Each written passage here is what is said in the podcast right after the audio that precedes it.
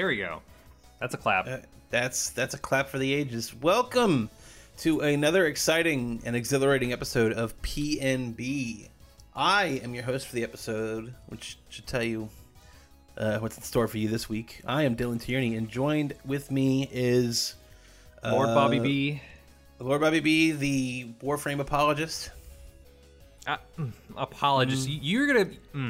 We're gonna spend an hour talking about Final Fantasy XIV. I'm not gonna talk about it for an hour. Okay, and Warframe. I bet you, I'm gonna sell you harder on Warframe than you are. I've seen Final people Fantasy play 14. It. It's just it looks like I'm playing a 3D Strider game. Looks like you're not fucking, that at all. You're just a ninja in you're a Gears of War ninja is what it looks like. No, it is not that at all. I also haven't seen anybody play the game in like 2.5 years, so I'm sure they've changed. I'm certain they made a lot of changes. It seems like some of it changed, but yeah, no, it is like what if Mass Effect 3 multiplayer, but a shit ton better. That's a hard sell for me, but I mean I'm not saying you're wrong or anything, but Final Fantasy 14 is definitely a fucking MMO. The early stages are kind of the most grindy and boring parts, so I'm glad I'm getting that out of the way. With their free trial, you can get through like the first two big expansions they have, and after that, you probably have to pay. But I was just doing this to kill time anyway. I don't really have much I'm playing until August, late July, early August anyway. So wait, I gotta ask you, did you finish Octopath Traveler? Look, I'm almost done. I am on the final fucking boss. I am on the final boss. All I have to do, I might have to leave the dungeon and come back because some of my guys are too low level, but I'm on the home stretch of home stretches here on Octopath. Okay, It's almost done. It's almost done. Sure. Okay. It's also the secret ending, not the true end. Or it's the true ending, not just like you beat the game. Because technically, when you beat everybody's chapter 4s, 110%. Okay, you beat the game. So yeah, okay. Technically, I beat Octopath Traveler like 3 months ago, but I didn't get the true ending. So you know, did I really beat it? But I beat everybody's story missions like in March or something. So that's a great game too, though. I gotta say the reason I'm going with Black Mage as my class in 14 is because of Cyrus, and he's so much fun as a Black Mage because you put like a master class like sorcerer on him, and he's like insane. He does so much damage. But I wasn't gonna get to the meat and potatoes of Final Fantasy 14 just yet because I haven't played some other stuff I wanted to just briefly talk about. Obviously, you know me, I like to keep up with my Hearthstone from time to time because, and not for the reasons you're thinking that it's just a sunk cost fallacy for 365 days out of the year. No, they have pretty frequently now they have engaging PvE content every week for the every week for the last few weeks, there's been a different, what they call a tavern brawl, that it's just a sort of random game mode. But they're bridging their two card expansions with this cool PvE content where, so in the last expansion, story-wise, these bunch of villains, like the villainous Avengers, essentially, of Hearthstone, took over a floating city and, like, Dr. Boom strapped rockets to it, so he was just... So he flew it into Blackrock Mountain. So they're stuck there for a few weeks before. Hold it here, like villainous Avengers. You have the Sinister Six right there. Hearthstone has had their. Well, there are only 5 of them. Okay. Legion of Doom. Ferocious 5. I don't know. Hearthstone's had OC over the last few years, and all the OC has teamed up to basically form their Sinister Six, as it were.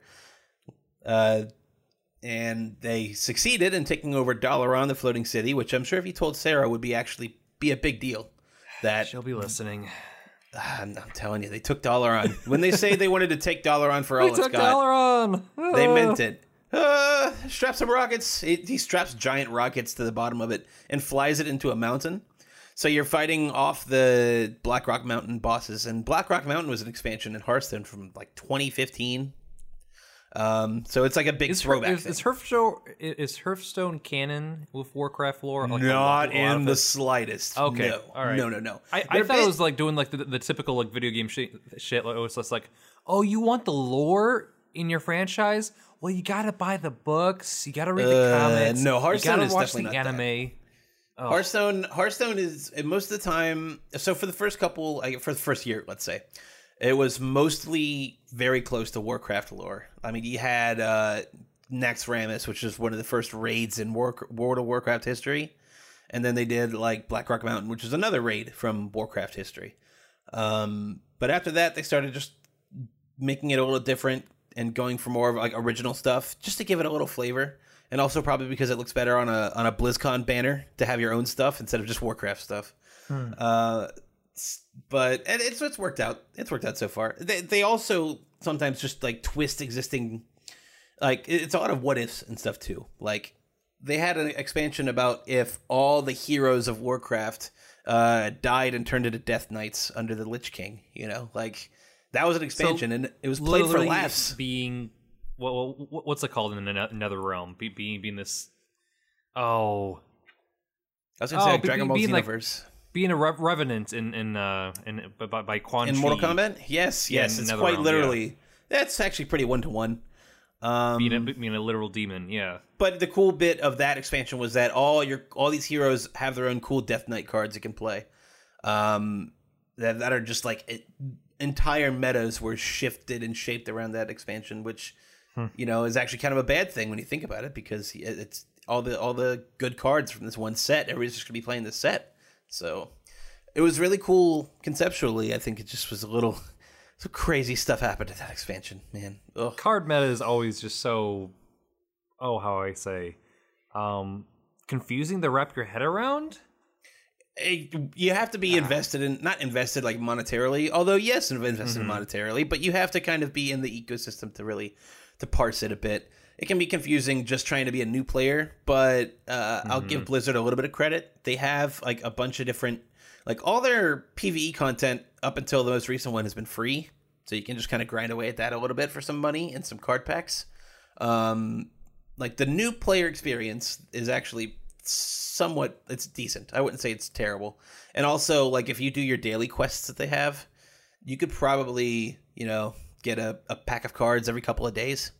Based on how much gold they give out, so it's not impossible to sustain yourself. You can't. It's not impossible to sustain yourself as a free-to-play player. I mean, some people pride themselves on that shit. It just takes a lot longer. Obviously, that's the bell curve of free-to-play.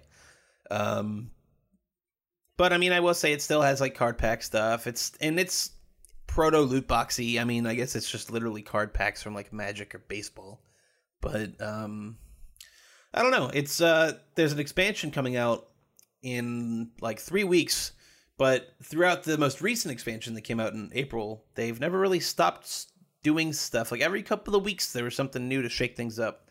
There was some PvE content added. There were some nerfs. There were some buffs. There's another slew of PvE content that's free for everybody, and it's all community based. How often do they do the expansions? The expansions are every 4 months, 3 times a year. Oh, so every season. Okay. Essentially every season, yeah. Yeah. Spring, summer, they skip over fall and then make it winter. So, yeah, it's interesting since I've been following Hearthstone for so long. Like, the current Hearthstone might be the most transparent and, like, willing to talk and willing to, you know, take change to heart than I think a lot of other Hearthstone time periods have been. Because they'll change stuff that they'll change cards that came out like 3 weeks ago if they think it's too strong or too like just not working out. And they'll give you a full refund for that card in dust, which is what you use to make cards. They'll give you a full refund in that if you want to disenchant it if you're not satisfied. Every time they change a card. Oh, not if they buff a card, they're not going to give you a full dust refund, but every other change they do. So, it's Jesus. It's been really cool to see team that's called Team 5 because it's the 5th Blizzard game like studio. It's been cool to see them change over the last couple of years because they used to be very like quiet and reserved, and then there would be a new expansion coming out, and all of a sudden they'd start chatting again. And then after the expansion comes out, silence for like 3 months until the next one gets teased. But like the last couple expansions, like Blizzard just hasn't stopped talking, and that's a great thing. Like they're very like forward thinking and very community focused compared to where they were before. I don't know how much of that translates to the competitive scene, where I think it's not the polar opposite, but it's a little stale. See, I think it's more so just realizing like community engagement helps sustain your own community. Oh, for sure. I think they learned that. That's one of the biggest lessons they've taken to heart in the last couple of years of Hearthstone, is that like having this engagement with this community, and it's a pretty massive community that, I mean, I guess compared to a lot of other communities, is not the worst community I've been a part of. They're prone to like kind of bitch fits, but they're just bitch fits. They're not, you know, slinging rape accusations around or anything. Oh, that's lovely. It's contained compared to most fandoms, I'll say. It's all you'll get is people bitching over benign stuff, and you know what? That's okay. You need a little of that just to spark conversation, I guess. I don't know. No new layers of racism to be discovered, but in this community, no sexual predators, to my knowledge. You know, I mean, I don't keep up that much, but like all the top players in Hearthstone seem to have a cool head about things. So that's wonderful. That's one less community I have to fucking like distance myself from. In fact, actually, somebody at US Gamer was accepting some freelance work for Hearthstone stuff, and I'm like, hi, hello. I've been here since the start. Peace, hire me. Oh. Yeah, I mean, yeah, that's, you know. Sadly, most of the stuff I've written doesn't have my name attached to it anymore, but he'll understand. He's in journalism too, so he'll know. He'll definitely know that feel. Yeah. Shout out to Morgan Park for getting me, like adding me for that, so I would actually see it. So that's cool. He's a good dude. We chat about stuff a lot, and he's kind of kept me in the loop of stuff with his Rainbow Six Siege content. Which it's, I'm sure it's impressive. He wrote the revised review for Polygon. Hell yeah. Good for him, man. That's great. He seems to be doing a lot more work that's not entirely the Siege related on PC Gamer, which, like, yeah, go for it. Hell yeah. Good for him. Yeah. Excellent stuff. Let's see what else I've been up to. I convinced Hannah to sign up for Evo, so she's going to be competing along with me. How long ago was that, like, to participate or go? To compete. She's going to be in the tournament. Yeah. And I didn't really have to talk her into it that much. I think she thinks it'll be pretty fun. And if you're going into it the right mindset, it can be a lot of fun. Yeah. So it's like, oh my God, I made it to the next round. Round one of made it to round two of 48. Oh, there's 3,500 people in this tournament just for Smash Brothers. That's Ultimate, right? That's Ultimate, yes. Okay, all right. Which is just, it's mind-boggling. How is that? Oh my God! Better have a team of like 120 people. It's just gonna be chaos. I have to imagine there's gonna be a lot of fuck ups and slip ups. So I'm just there to enjoy the ride. Who's my main character? Well, okay. Funny you asked that, because I'm in the first round. How about that? Look, I'm in a bit of a character crisis. I'm not having fun with Yoshi anymore. Snake is not quite doing it for me like he used to, and I don't think Incineroar is even that good of a character. So I've just been fucking around with a bunch of new characters 2 weeks before Evo, which is the best way to practice. Exactly. But I think Joker, the DLC character Joker, is really, really cool. He's fast as hell, but he also hits like a fucking truck when his persona comes out. So it's really cool to see those dynamics shift and change. I will give them credit for balancing him a little bit. He doesn't get like his meter filled up for his persona just for doing well. If Joker's dominating, he's not going to get his persona. He has to be getting hit, you know, being on the back foot. So if you're playing like well, you'll be kill streak situation. And boy, like, hey, you doing what? Yeah, Arsene is quite a kill streak. I'll say he just powers up each individual one of his moves, and it's hard to knock Joker out of Arsene. He's just very strong. There's not a lot of weaknesses to him when I try and think about it. I mean, he might get outspaced by sword characters or, you know, like projectile-based characters, but that's really about it. And he still has counters and stuff. His counter is the best counter in the game. It lasts like 5 seconds. He can keep, like, if you're doing a multi-hit attack on Joker and you keep holding like the counter button, he's just going to keep eating every one of it. And that just makes Arsene come out even faster. So, like, not a lot of people use parries all the time in Smash Brothers because they're... It's too hard to pull off. Well, they just leave you open even if you successfully land the parry or something. Okay. But Joker doesn't have that problem because if you try to punish, well, you're just going to feed his Arsene more. You have to grab him, and he's not always in position to get grabbed. So I don't know. I might just go Joker. People don't punish the right Joker things. Like I've been trying to look at some high level play of what people do because literally the best Smash player in the world, MKLeo, he's a Joker main exclusively, and he's won 2 high like major tournaments. So it's pretty nutty. Thank God there's no skeletons in his closet that I'm aware of. But you know, not yet. He's also like 16, so he might be too young for that stuff. Who knows? I don't know. Give him 5 years, and he might be revealed to be abusing his 16-year-old girlfriend. God, gotta watch out for that shit at Evo. Yeah, I feel like me and Hannah are gonna have like a fucking like cool, like those 2 cans with a string attached, just so we can keep an immediate contact. Like, oh, it's also gonna stink like hell. 3,500 self-service is gonna be horrible. Yeah, oh for sure. We're gonna have to find a way around that for sure. But I don't know. I've never been to Vegas. Yeah, we're in the Mandalay Bay Hotel, so we actually don't even have to get like transportation. That we can just walk to Evo. It's probably like a 5-minute walk from our fucking hotel room. But you know what that means is that there's gonna be a lot of hotel parties. There's gonna be a lot of hotel parties in that time. We're planning on doing some like sightseeing the first couple days, and then like because we're there for a whole week. Jesus, yeah, it might be a little long, but I mean, with Evo there, that kind of breaks up the monotony of it. We're gonna go to shows and explore Vegas a bit on the first couple days. I think the second couple day stretch. I'm not really sure. We're just gonna play it by ear. Part of the vacation is spontaneity. Wow. Spontaneity. That is a lot of time in Vegas, and if I wasn't going to Evo, I'd be concerned. But you know, you take the Evo days out of it and hanging out with people and meeting up with people. There's like 3 days to do Vegas-y stuff, and that's not too long. I'd say probably like a day to do Vegas-y stuff, like on the cheap for sure. Well, I don't mean gamble. I mean like seeing shows or going out to eat or something. That kind of thing. Like going to shows or just fucking people watching, you know. Well, yeah, Vegas is like the best people watching city on earth. You can see people on their highest highs and their lowest lows and their entire lives in Vegas. So I'm sure we're not going to be bored. Just like the USA Network slogan, characters welcome. Thank you. Good night. Yeah, you're here every Thursday, Robert.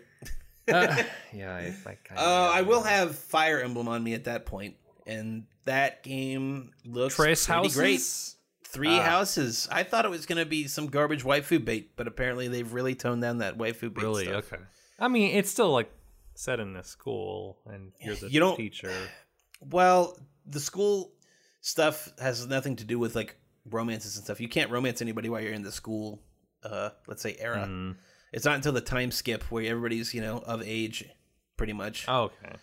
That anything happens. I was worried it was going to be just Harry Potter, but the professor fucks the kids. I was really worried about that. I'm like, please, can we not do that? I think that's probably still Harry Potter. God. It's in some sort of like section of Pottermore. Well, I mean, of Pottermore / fiction somewhere, I'm sure. But God. Well, also Pottermore's still technically of J.K. Rowling, so it's like whatever she says is kind of canon. She said they wipe poop piles away. Like I don't get like expel Puyamas. I don't care what she has to say about anything anymore. For more reasons than one, I just really don't fucking care anymore, man. You like I don't know what it is about the George Lucas types of the world, but like you could just stop, man. Like you can just not. You don't have to, like, because the Russos were even verging into that territory where scriptwriters and the Russos were saying conflicting information about Endgame. I'm like, can you guys just stop? please. Like, I can like you guys a lot. Can you just make the Community movie that you're already teasing? Come on. The Community Arrested Development crossover that nobody asked for, but everybody kind of wants now. It's a weird meeting of the minds. You know what? Fuck it. I mean, at this point, yeah. No one cared about that. Well, I don't want to say no one, but like season 6 of Community came and went, and you know, over whimper. I mean, and so did seasons 4 and 5. Like, what the hell happened to that? So, like, they had the Netflix season, and then they like recut the Netflix season. Nobody really liked that season, you know. If anybody could bring it together, it was fine. I thought it was enjoyable, but it's still like if we recut those, like, it doesn't work that well. But also, it was made in like 2015, where green screen, blue screen, that kind of technology made it very obvious who wasn't in the same room with each other on a TV budget. Yeah. If they did it now, you know, if they did that kind of process now, maybe it'd be a bit more streamlined. Maybe there'd be better technologies involved. So I tell you what, like, Arrested Development would not be back if they tried bringing it back this year. In the past like 3 years of Netflix doing shows, Netflix is going to be back. Netflix is going to get very, very desperate very soon, because everything is starting to be like, oh, The Office is off, Friends is off, like Frasier's off, like all these shows are just leaving and are going to be gone. And also, like, a lot of the original programming like goes for 3 seasons, and it's like, all right, the actual like people who are making the shows, the production companies and all that, it's like, all right, pay us. Like contract said, like, okay, we'll get to a certain point, and then you'll start giving us more money for the shows for being on. It's like, nah, 2 or 3 seasons, you're done. Don't know about that, because now Warner Brothers has their own, is doing their own streaming service, which you might hem and haw and be like, that's not a big deal, but they own Crunchyroll, they own like a bunch of other services you don't think Warner Brothers would actually own. Like, I'm gonna actually look it up. Because once I saw that it would just wrap in your Crunchyroll and Funimation subscriptions, God, it is crazy how much. Like, and then factor in DC Entertainment. Exactly, like everything DC related, which they already have the DC subscription service. Like, and they also kind of killed that too. Well, I'm pretty sure that's kind of dead now. Yeah. I'm. What is it? DCAU or DC Universe? Was it? It's actually, well, okay, funny, I just said, I forgot the biggest part. Warner Media's thing is going to be called HBO Max, so it's already HBO. What? Yeah, HBO Max. Let's see. Warner Media announced plans to launch the newly dubbed HBO Max, its own direct-to-consumer video service, featuring many of the assets from its $85 billion purchase of Time Warner. Oh my God! I forgot AT&T is a part of Time Warner. Yes. Good so Lord. It's actually it actually sucks. Huge. But it is oh also. Oh my God. Yeah, it is. There's so much there that you aren't even considering because of just how much AT&T owns. So much is under the AT&T branch. It's on Disney levels. You just don't notice. Exactly. That and Disney are going to be the 2 big ones, and Netflix is just going to be fucking like malnourished at that point. Like, okay, let me just read off the list of just cable programmings from AT&T and HBO. Oh, dude! Before you do. Just like I had it in my head. It's just like, oh man, like I should do a quiz for the full stack of 4 people here about like all the streaming services you've never heard of. And oh God, Crackle's the go-to joke, but no, there's more. Remember Screened, the McElroy brothers' like first venture into streaming services. Oh, was it Screened or no? It was something else. I don't know. Nobody cares. But no, Warner Brothers. Warner Brothers owns the following: New Line, DC, CNN, TNT, TBS, very funny, True TV, The CW, Turner Classic Movies, Cartoon Network, Adult Swim, Crunchyroll, Funimation, Rooster Teeth, Looney Tunes, Godzilla. Although apparently it won't launch with the Harry Potter stuff. Which is because somebody bought the rights to that a little early. So it wouldn't have Harry Potter. Other than that, it's a slam fucking dunk of a production. So, like, I don't know. Oh my God. If you buy this Max subscription, I guess you just don't have to pay for Crunchyroll or fucking, like, Funimation now. Or like, it's so weird that there's streaming services that then have things above them that are, like, higher tier streaming services? I have no idea. It's very, they've made it very confusing. It was so much easier when it was just Netflix and Hulu. God. Okay. Where does Amazon Prime Video fit into this? Have you heard of Volta before? Have you heard of Volta? No, that sounds like a car. No, Chevy no. Like, I'm surprised you don't know this. Why? What does it have? Like Dragon Ball Super? Oh, no.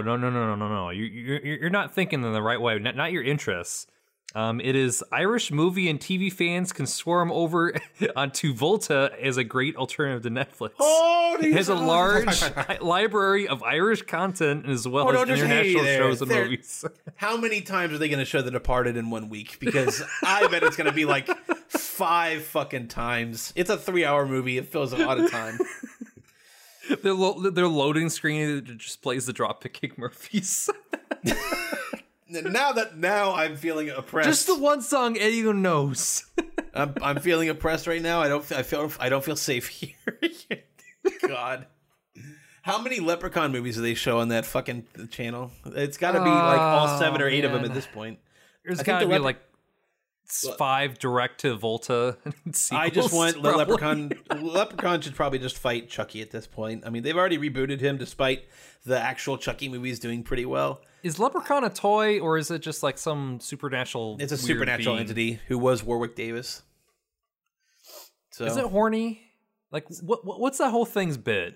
I mean, he's just a fucking like tiny serial killer. It's kind of like Chucky, except like supernatural powers and stuff. And there's like can he teleport or he can grant wishes on your gold coin, but your wishes always end up killing you or fucking you up or something. Oh, so monkey paws. Okay, it's pretty much just like monkey's paw combined with Chucky. So,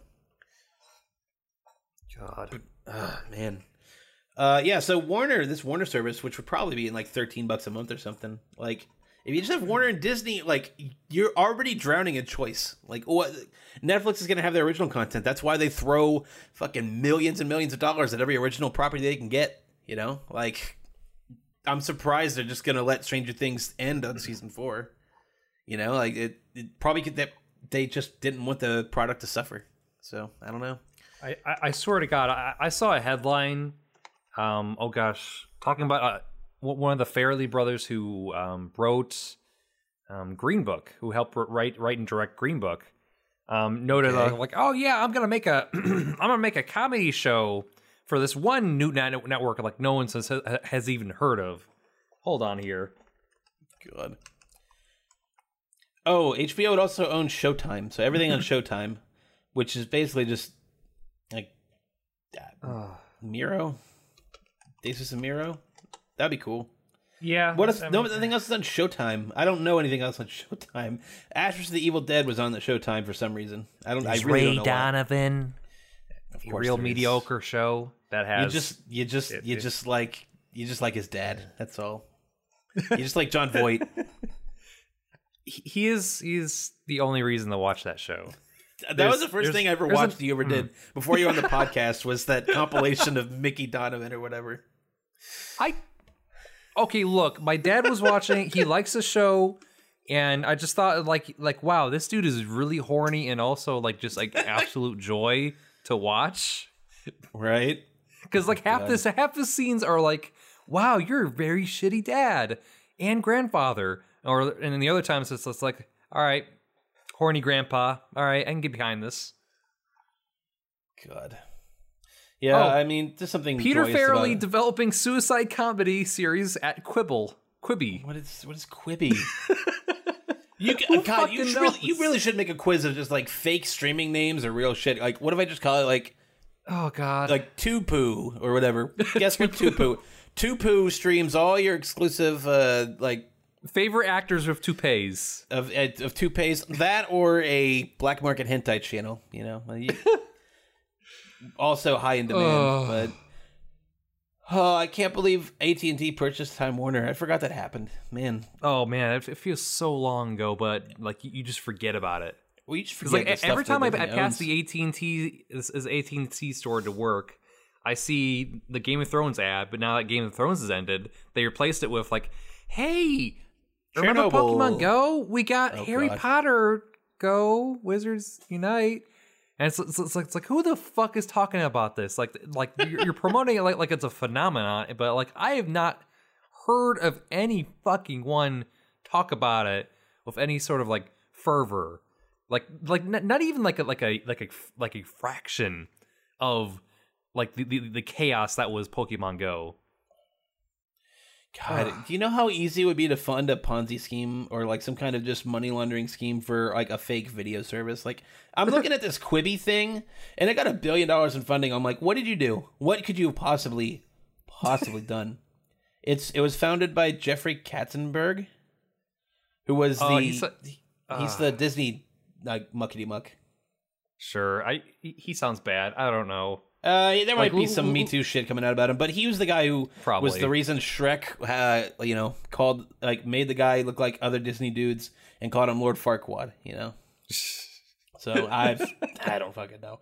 It markets itself as a new form of content consumption, creating snackable series and films told via multiple short chapters. Anybody who's called content snackable is 50 years old or older. Nobody calls it snackable. Get it? Because it's small portions and stuff. Like, okay, whose dick did you suck? Whose clit did you rub to get this fucking shit on $1 billion? $1 billion. Oh, what God. The hell? Oh, better. Fairly is developing The Now, a series which centers around a guy who is about to commit suicide when he finds out from his mother that his brother just committed suicide and his dad committed suicide in the past as well. God. Just let's make the worst parts of 13 Reasons Why and just make it into its own fucking stupid-ass fucking show. God. Oh, man. Jesus. Oh, see, even better. No, you say 13 Reasons Why, but literally has a producer from that show. You don't say. You don't say. It really just sounds like the exact same fucking one of the production houses. Oh God, Jesus! You thought remember when he helped co-wrote Dumb and Dumber? Oh man, that was so great. Those were the days. I never did anything good again. He was behind the dog car. That was all him. The dog car, yeah. And you thought we were going to be starved for content this episode. It's 30 minutes in. I did not say that. I was just thinking, I was just wondering, like, what the fuck are we doing here? It's just we're going to talk about MMOs for an hour. No, we are not. I'm going to talk about a card game for 5 minutes, and we're going to talk about HBO. It's fucking Quibi. That's the magic. That's the Quibi. Yeah, whatever the... what does Quibi mean? Quibi stands for Quick Bites, and I already want to close this page. Quibi stands for... I just want to delete my computer from the internet. Oh, God. Oh, big competitor for the likes of Netflix and the fabled Disney Plus. Ugh. I think its bid is that its like cheapest tier is like $5 a month or something, but like I could just pay some guy $5 a month to like beat my nose in, and I'd probably get the same experience. God. Wow. Okay. This paragraph starts out with a banger. Will there be ads? Yes, and this is why one of the reasons everybody's so hyped about the app. That doesn't make you excited. That might make investors excited. Yes, all forms of this thing will have ads. Yes, features ads. Ooh, yeah. Features ads, but you still have to pay. Okay. Wow. But I mean, it's also just like, why would you put that as a feature? Oh, you're still gonna get ads. It's a 3-minute video, and I'm going to get an ad probably that's half the length. This shit's stupid. This shit's stupid. It's so bad. Like, it almost makes me want to be like, you know what? Just let Amazon like absorb Quibi so that we can have like a 3-pronged like oligarchy of television content or some dumb shit. Just streamline it all. Just have like a handful of options, please. And please just take any money that anybody put into Quibi and burn it like the Joker in The Dark Knight. Oh, it was CISO, the McElroy. CISO was the McElroy thing. That's right. Remember CISO, everybody? Yeah, CISO. Simpler times for the McElroy brothers, but they're probably better than ever. Rest in bankruptcy. God, we should have a joke like video of like gone but not forgotten 2019 streaming services, like set to In the Arms of an Angel. For $5 a month, you can save a fledgling streaming service. I was going to throw this question out there. So it's like, man, like, okay, what do you think is the next like live service to die in like the hypothetical next generation, like Google the next like 3 years. Stadia. Okay, that was a twist. That's a gimme. Come on. It's too soon. Like, all these companies just try and jump on the bit too soon. Like, people are barely ready for digital games right now on like a wide scale. Like, people don't realize that internet in the United States is fucking garbage, and that to have a digital, quote unquote, digital lifestyle, let's say, it requires an uncapped good internet connection, and that is something people might take for granted. You know, so that's why I think Stadia is going to be a flop, because you could buy a game for $60 and then not own it and not be able to play it because your internet's down, or your internet's not working, or if Stadia goes tits up, well, then you have no fucking games, and it's up to the publishers to like, oh, fine, we'll give you a Steam key. I don't know. Like, in 3 years, we're going to have some people who are going to be ashamed that they bought things from Stadia. Like, Stadia is also one of those things, like, it just feels kind of VR-y, like it's too early. Not that VR is terrible or anything. I think there's like a lot of experience. It's its own market, but you're introducing a new console that's trying to compete with other consoles that already have like, and you already know what to expect from these consoles. Exactly, and you could play like. Who the fuck is going to buy Destiny 2 on Stadia? Well, I mean, so for live service games, I think Stadia makes a little more sense, if only because. Well, once the online servers for Destiny are down, you're really not going to be playing Destiny at all. So if Stadia, like, you know, live service games I can slightly understand on Stadia, but like a fucking Tomb Raider game or something, or like a fucking Final Fantasy game, like, I don't want to play on Stadia. Like, what if something happens and I don't have internet? Like, that's not that outlandish of a thing. People have internet outages all the time. Well, you know? This is the same thing as the Xbox One when that came out. But I'm just talking more like the data cap perspective. Well, yeah, data caps are also an issue. Like, if companies want to like prove that, like, be serious about this kind of stuff, they'll find a way to buy out the companies who do the data caps, or just, you know, have a lot more limiting ways of doing that to begin with. So, and the other thing too is like you're going to try to compete by having like multiplayer games like a Call of Duty or a Battlefield on there. Like, hypothetically speaking, if they're trying to be competitive, that fractures the market even more. On top of, why should somebody like make that investment and like make that leap to browser when it could have some hitches? It's not going to play as well. On top of, well, everyone just has it already on the PlayStation or Xbox. On their new consoles, like, the only thing like I can envision like Stadia be taken away is maybe some people who would try to venture off into Stadia because it's a quote unquote cheaper platform, right? Because all you have to do is just subscribe to it and just buy the games. Yeah, but like I just don't see this like working out. Well, Anyway, like, it's Google, gonna have one good year and then just like fizzle out. Google also has a habit of dropping things when they're even just doing fine. Like, was anybody complaining about Google Hangouts? No, people were fine with Google Hangouts, and Google was just like, man, this isn't profitable. We're dropping this. Yeah, just like that. People, I mean, I won't say that Google Hangouts is flawless, but people like it more than Skype. You know. We found use for it. Everyone found use for it. Skype Hell, is like still it was around. A great D&D platform, apparently. Right. It's just so shitty that they're just like, nah, I didn't make enough money. Like, you know, we just didn't get enough from it, so we're killing it. I don't know. Like, Google's very quick to just axe stuff off when they're not performing well. So if Stadia does falter even a little bit, I would definitely be tugging my collars and trying to see what I can do to get out of Stadia. So I'm just not going to bother. Like. At least Xbox gives you the choice. You can definitely do the subscription thing with like Game Pass and stuff like that. But Xbox also has their ducks in a row because they had egg on their face like 7 years ago about all this stuff. So that, you know, they kind of learned from it. They learned from their mistakes of trying to push this all digital future. Now they're doing it where it's a little more reasonable and accessible. Yeah, very accessible, very like affordable too. With a lot of they're trying to tiptoe around the actual like well, your console needs to be on all the time. Like, they're trying to lessen that blow, and they've been incredible at that. Because every console needs to be online. It's like no mistaking that, but like being outright and just creating division where they didn't really need to be. Where it's just like, oh, this is the way it is, and fuck off. This is it. yeah. It's just strange. I definitely think Microsoft is at least trying to not trip over themselves again.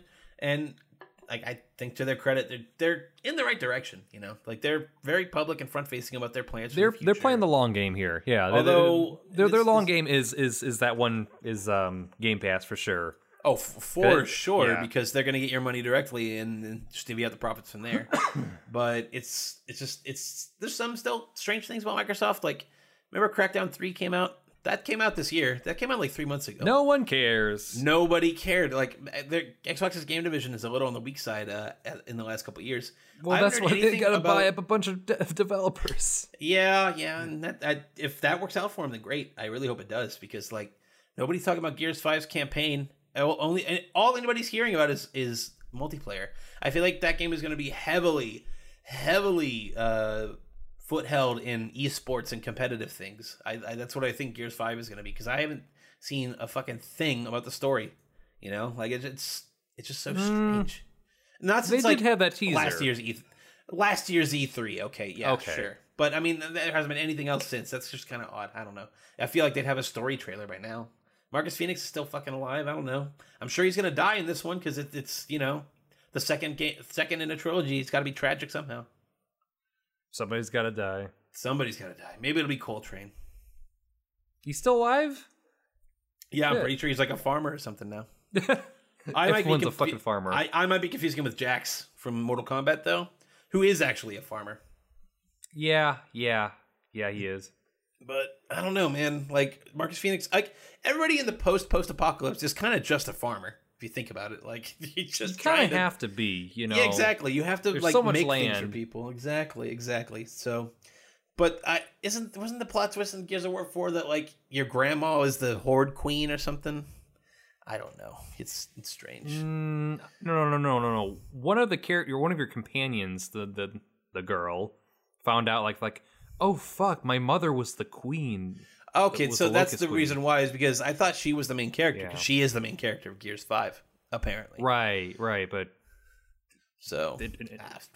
The son of Marcus Phoenix is the main character in 4, but then he's relegated to being, like...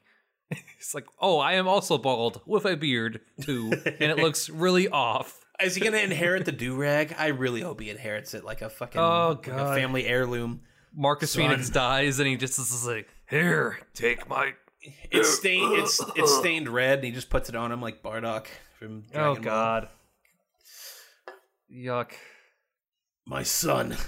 I can't imagine Marcus Phoenix having that kind of quiet, heartfelt moment. My son, you have to fight. Sorry, son, you can't revive me.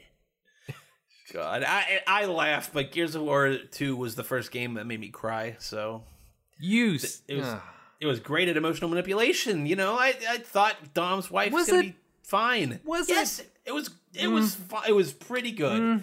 They back then in 2009 or 2008 they were, you know, they pulled the wool over my eyes when it came to like, okay, Maria's fine, like she survived the camp or whatever they have, because Dom sees her as this beautiful like. Dom sees her as he remembers her. And then Marcus is just like, Dom. And then he takes another look at her, and she's like a husk. Like she's, you know, been tortured basically to death. I don't know. I thought that was a pretty compelling twist because it was a good reveal. But like, you have to also think like, oh, Dom has a wife. Oh, well, I mean, we know that because that's his entire quote-unquote arc in Gears of War 2. But well, then, that's also does he mention it all in Gears of War 1? No, we didn't think of that ahead. Yeah, he does. He talks about he has to find his wife because his kids died. No. Yeah, he talks about it. I don't remember Dom talking about his wife at all. He didn't bring it up all the time, but he brought it up, you know, a couple of different times, a couple of different pivotal moments there. Because, like, he also his kids died and stuff, you know? Like, that shit happened, like, right before Gears of War 1 because Dom's the one who breaks Marcus out of prison or something. By the time you start getting to Gears of War 3 and you start talking about like Marcus's dad, I just started fucking tuning out. Like, man, like, oh man, I Something about Gears 3. And Gears of War 2 kind of sort of set up this lore explanation behind the Locusts being these exploited miners being oppressed and being forced down and mining, and then suddenly being infected by the weird fucking the Lambent virus goo of the world, and then suddenly they're all like these subterranean monster fuckers, and then there's this human like woman that calls herself the Locust Queen that commands them. Like, what the fuck happened? Well, like, they didn't do anything with that. The Gears of War 3, it's all about just we gotta stop the. We gotta go kill her with the knife that I got. We gotta destroy the world's blood or whatever the fuck lambency actually is. Like, we gotta destroy the whole parasite or whatever. Like, man, Gears of War 2 had so much, set up so much promise, and Gears of War 3 was just kind of like, we gotta wrap this shit up. Gears 3, Halo 3, both just real disappointing. Halo 3 was fine. I don't have a lot of problems with Halo 3 personally. Like, I guess it's not as bad as Gears 3. I mean, it's also still, because, like, of course they're gonna keep doing Halos after this. I didn't think it was I didn't think this was the fight being finished. Like, and it wasn't. The Covenant's still around. Like, they're about to have Halo Infinite. Killable. They're killable, yeah. But like, they're still like, you didn't finish. You technically finished the fight, but I don't know. Like, and then by the time I get to Halo 4 and they start talking about Forerunner stuff, that's also when I just start to tap out. Like, I'm just not, because they don't explain interested. It. They barely explain it. They just like, oh yeah, you've read the books, right? No, okay, well, anyway, yeah, so. This ancient race of human-like people called the Forerunners, or the... I don't fucking know. It's just so dumb and confusing. Like, it just I want to understand it, because it is genuinely interesting to hear, but it just stumbles so much. Oh, man. And oddly enough, I thought Reach was more of like a compelling, like, tightly knit story. I thought... Because they knew what the end game was going to be, I think they kind of wrote Reach better. I don't know. I think some of the deaths were a little... I gotta revisit Reach. Some of the deaths were a little silly. I was not feeling it that everyone else was. I thought it was pretty dang good. And I thought it was, like, novel that you created your character and that was your character in the game. Like, and when you die in the game, spoiler, like, your helmet that you put on, you know, is the splash screen for the whole credit sequence. Like, I don't know. I thought it was pretty novel. Halo Reach is coming to PC pretty soon, though. You can probably play it there. I think it's going to be like $20 or something. $20 is good for Halo Reach. 2020 is going to be the year where Sarah will experience Halo. Oh, God. You're going to have all the games readily available. I mean, they're going to be on PC. They're readily available on Xbox One with the Master Chief Collection, which I think as of this week they probably fixed. Yeah, we're going to do it just like the Terminator series, where like only 1 and 2 matter. Yeah, so I don't know. Like, I love how everybody said 5 was the best multiplayer in the series, and nobody fucking cares about Halo 5. Like. I don't know what happened, man. When did Halo lose the sauce? When did Halo, like, I guess it was around the time Halo 4 happened. It's not that, like, Halo, it's not that 343 is a bad team. It's just, I think we all needed a break from Halo. Well, look at Mortal Kombat 10, look at Mortal Kombat 11, like listening to Ed Boot talk about those games, and it's like, yeah, these are like the biggest selling games like Mortal Kombat has ever been. It is the height of its monetary popularity, I guess you can say, but like it wasn't dominating the conversation, and Halo dominated the conversation because when you think of console multiplayer games, that was the big motherfucker around. That was the gold fucking standard for like 7 or 8 years was Halo games, and after Reach, I think shit just kind of died down, and I think the market changed. I mean, obviously Call of Duty was already popular and was probably just skyrocketing at that point. And, yeah, you know, it was like literally following between like Halo and Call of Duty, and then like eventually like Call of Duty just stuck around because like Bungie wasn't making them anymore. Right. They just, and you know, Call of Duty is such a machine at this point where I think they've kind of lost the luster a little bit in the Battle Royale era we are in now. But I mean, I don't know. They seem to be learning from like past mistakes. Like, Call of Duty Modern Warfare, the new one, is fully cross-console compatible. Like, PS4 players are playing with Xbox players, are playing with Stadia? PC players. Are playing with Stadia players, sure. Yeah, I forgot it was there. I'm sorry, Stadia is a non-entity in my world until it really doesn't exist. It's literally vaporware. It's vaporware. The program, the console, like it's a console that doesn't exist. God, how much more cynical can we be about it, man? But point being, skeptical. You know, I can play Modern Warfare with any of my friends on any platform, and that's fucking cool. I think. If Fortnite changes anything for the better for games, that's going to be the way people do it from now on. Yeah. So, yeah, that's definitely a huge plus. I am praying that Borderlands 3 gets that. That's the one thing that Borderlands 3 is missing. Well, that and Randy Pitchford's head on a pike, but those are the two things Borderlands 3 are missing. So, you know, like I'm speaking not of pedophile rings. Christ on the cross. If they break Jesus. That guy. Like, he's the Jeffrey Epstein of the video game industry. I guarantee you. Like, if he goes down, he's taking so many people down with him. Like, yeah. God. He's got a burn list for sure. For sure. That's why he can't. Man, that's probably why he's not like canceled yet, because there's too many people. When he first heard about it, like so it's like that's fucking bullshit. And he find out like oh some other people have some like nasty stories about him. Not like overtly terrible, but still like, yeah, that was a bad move to, wow, that was completely unnecessary. You didn't need to touch him like that. You didn't need to like grab him.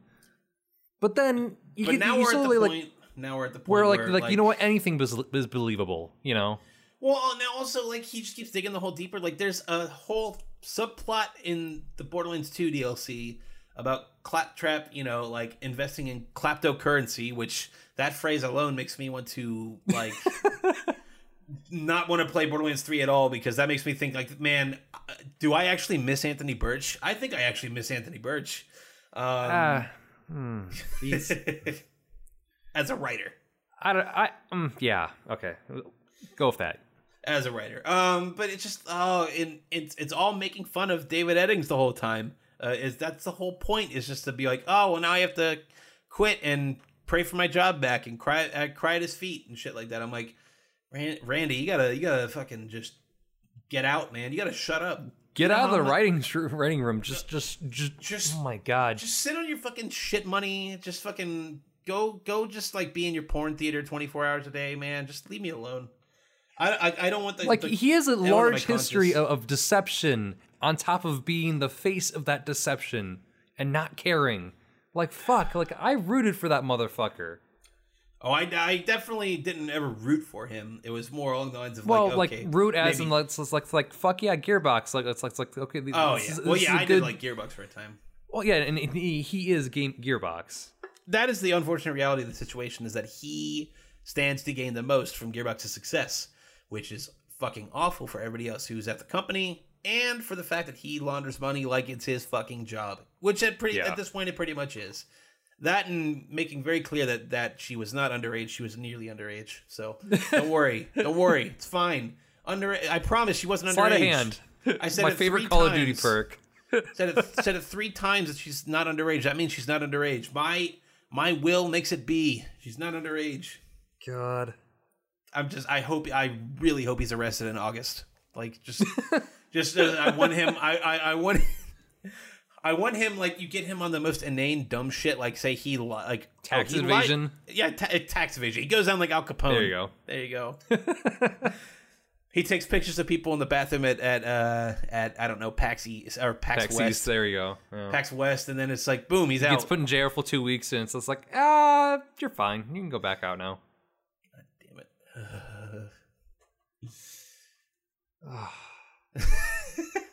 God damn it! I still want to play Borderlands 3, but the more Randy does things, but like, the less I want to. I'm willing to wait on it, man. I am willing to just. It's not like I'm going to be starving for games in September. September is like a huge fucking month for games I'm interested in to begin with. So like, I'll be fine without Borderlands 3. I have very little interest in like whatever's coming out soon. Like there's probably like a handful of games I might want to get. You don't want to play like Dragon Quest XI-S Sanctuary of the Stolen. I don't know. You don't want to play. It's on the Switch. I don't have a Switch. It's on the PC. I don't know. Oh, it's on everything else. It's. I'm just saying it's a good game. Who cares? You don't. God, you don't know anything about JRPGs. You should just play a JRPG for once. I am Persona 4. Okay, you got me there. That's kind of a thank you. Like a, that is a boilerplate ass JRPG. So I will give you a pass. Oh, okay. No, okay, fine. Not boilerplate, but like the standard for RPGs for the last decade. I'll say it's definitely a highlight. I would. God. Then I played a JRPG. Thank you. Fine. You played one JRPG. You played one. You played the most. We played probably the most popular RPG of the decade. There you go. Yeah. One of them. It's one of the standout ones. So like one of the mainstream breakthrough kind of ones. Persona 4 got everywhere, and that's why Persona 5 got everywhere. Because then it's on a console that people actually want to play games on instead of a Vita and a PS2 in 2012. Oh, man, God, I really that was a game. That I loved the portability so much in Persona 4 that it's hard for me to play Persona 5 because I wish that was on a portable. But my fucking albatross, my albatross around my neck is gonna be Persona 5 with a Switch. It's gonna drown me for the next like 7 years, and it's never gonna come out. They need to just have a public statement on Twitter or something, just so I can shut the fuck up, being like, yes, Sony has exclusive rights. This will never come to the Switch. Sony has exclusive rights to main Persona series. There. Okay, I said it. Please tell me that, because until you do, I don't think you do. And for all I fucking know, anything can happen, because they put all the Persona spin-offs on every other console. They put Persona Q on the 3DS. They put Persona Arena on the 360. They're putting a Persona 5 Musou game on the Switch exclusively. What is happening? Like, what is the nature of Persona? Like, please spell it out for me. Ugh, God. Nah, I'm just. You can always play Persona 3 on the PS Please. PS Please? PS Please? No, I don't want to. No, Persona 3 Portable is not. It's so hamstrung by the technology. It's instead of like walking around the world, you're just playing a fucking visual novel, which isn't inherently bad, but I like exploring around fucking Inaba in Persona 4 or the city in Persona 5. It's kind of the same thing. It's, I guess, like functionally it's the same thing, but I am a lot more bored when I'm just doing visual novel, like just scrolling through town stuff. I don't know. It's more engaging in Persona 4 because at least Persona 4, you can have your routine. You know, you can go get your beef bowl. You can go to the gun shop. You can go check the soda machine, see if you get a bonus. There's, I like exploring in Persona 4 overworlds at least a little bit. So, but also, I haven't played that game in like 4 years, so maybe I don't now. You never know.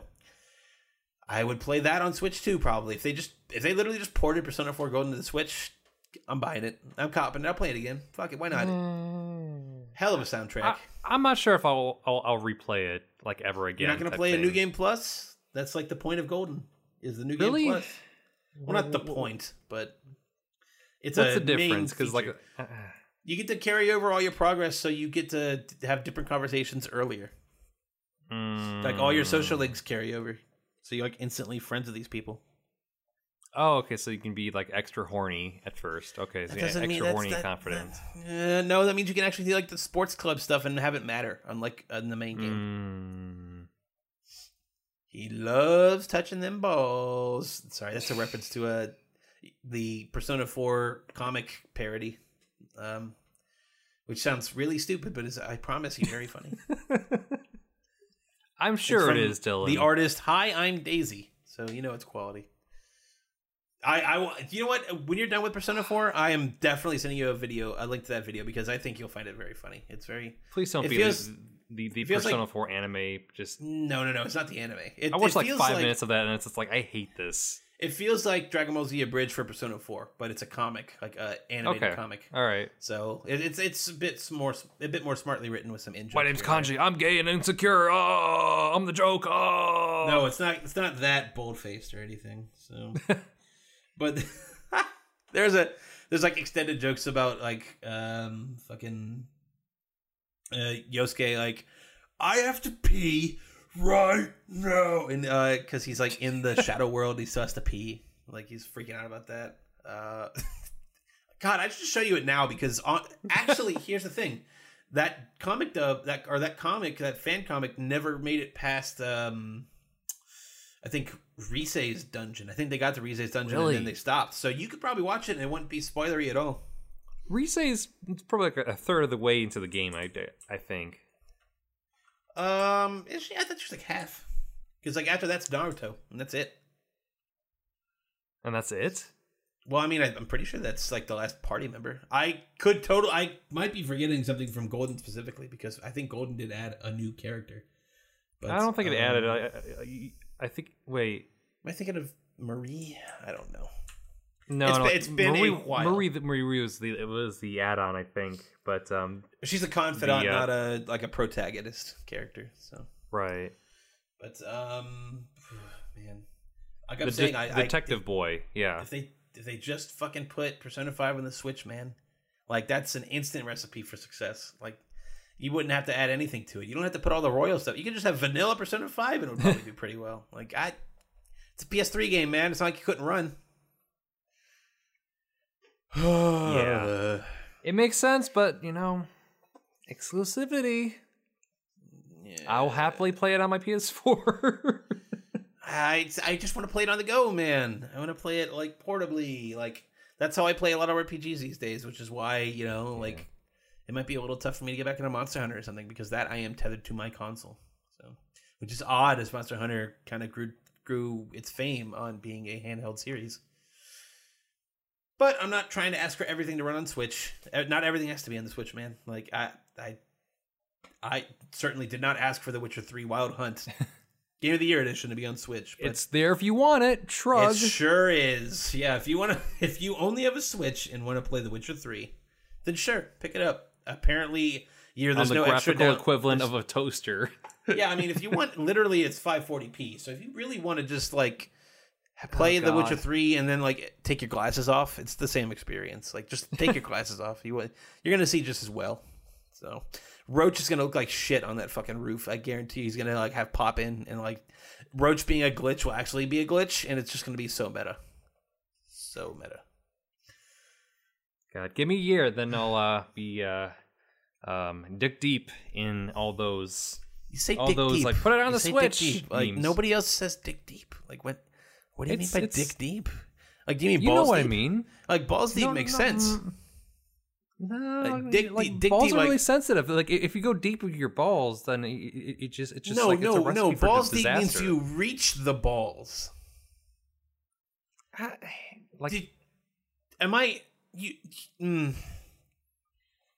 don't feel comfortable explaining this to you. It's up to your dick. Up to your dick. That's like waist high, or up to my knees, or up to my elbows, or up to my eyeballs, or whatever. Okay. When water, let's say pool water, or like you've been to a water park recently, like when the water gets to the warmest part of your body, i.e., your balls, your dingus. Like yes. Then you know, like once you get past that point, you're fine. Like once you reach that initial like, holy shit, this is 20 degrees colder than what it is around me right now when I'm actually in the water. Shit's cold and it's awful. Right. I guess when I get your point. Dig deep in something, but you could just say waist deep like, or balls deep. You're in it. Like. It's I don't know. Balls deep implies you're definitely in the thick of it. But balls deep just rolls off the tongue so much more. Like dick deep is just harder to say than balls deep.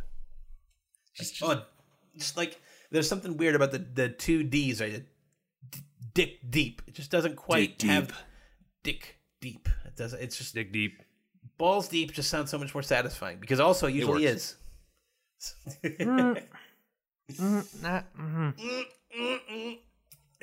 Balls are the most sensitive part of bodies. Any sort of body. I love your disagree grunt. It's something I'm just catching more and more as I just get more outlandish with myself. So I understand it's Austin Walker-esque, yes, but I don't want to make you self-conscious about it or anything. But oh god, I think about it. I get dig deep in my mind. Thinking about how I speak. What does that even mean? I'm dicking my dick deep brain in my own mind. I'm not fucking it. Come on. Man.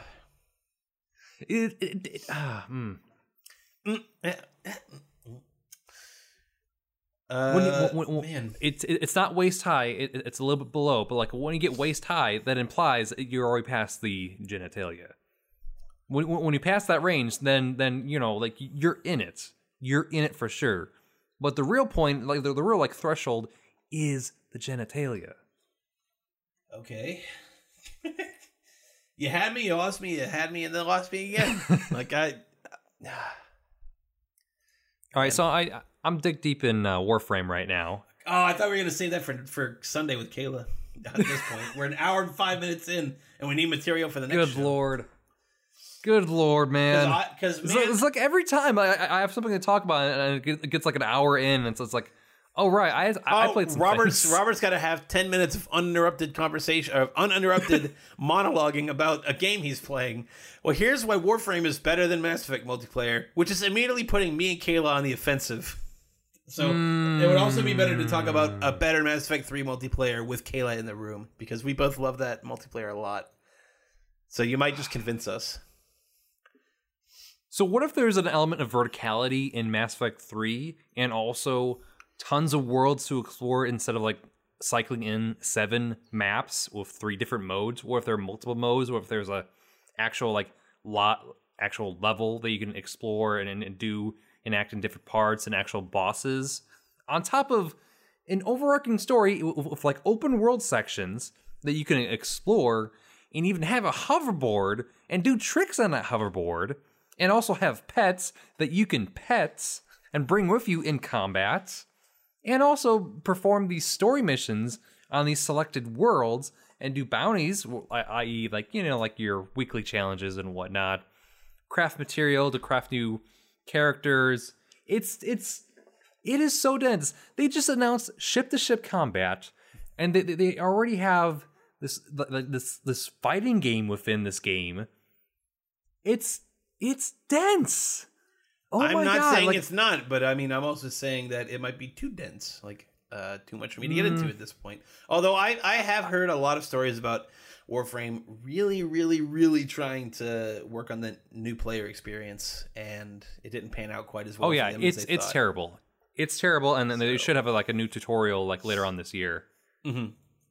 But like I just understand like, oh, to actually get to this other planet, I need to do this one mechanism, the scanning mechanic, and like and find these blue orbs in Mars.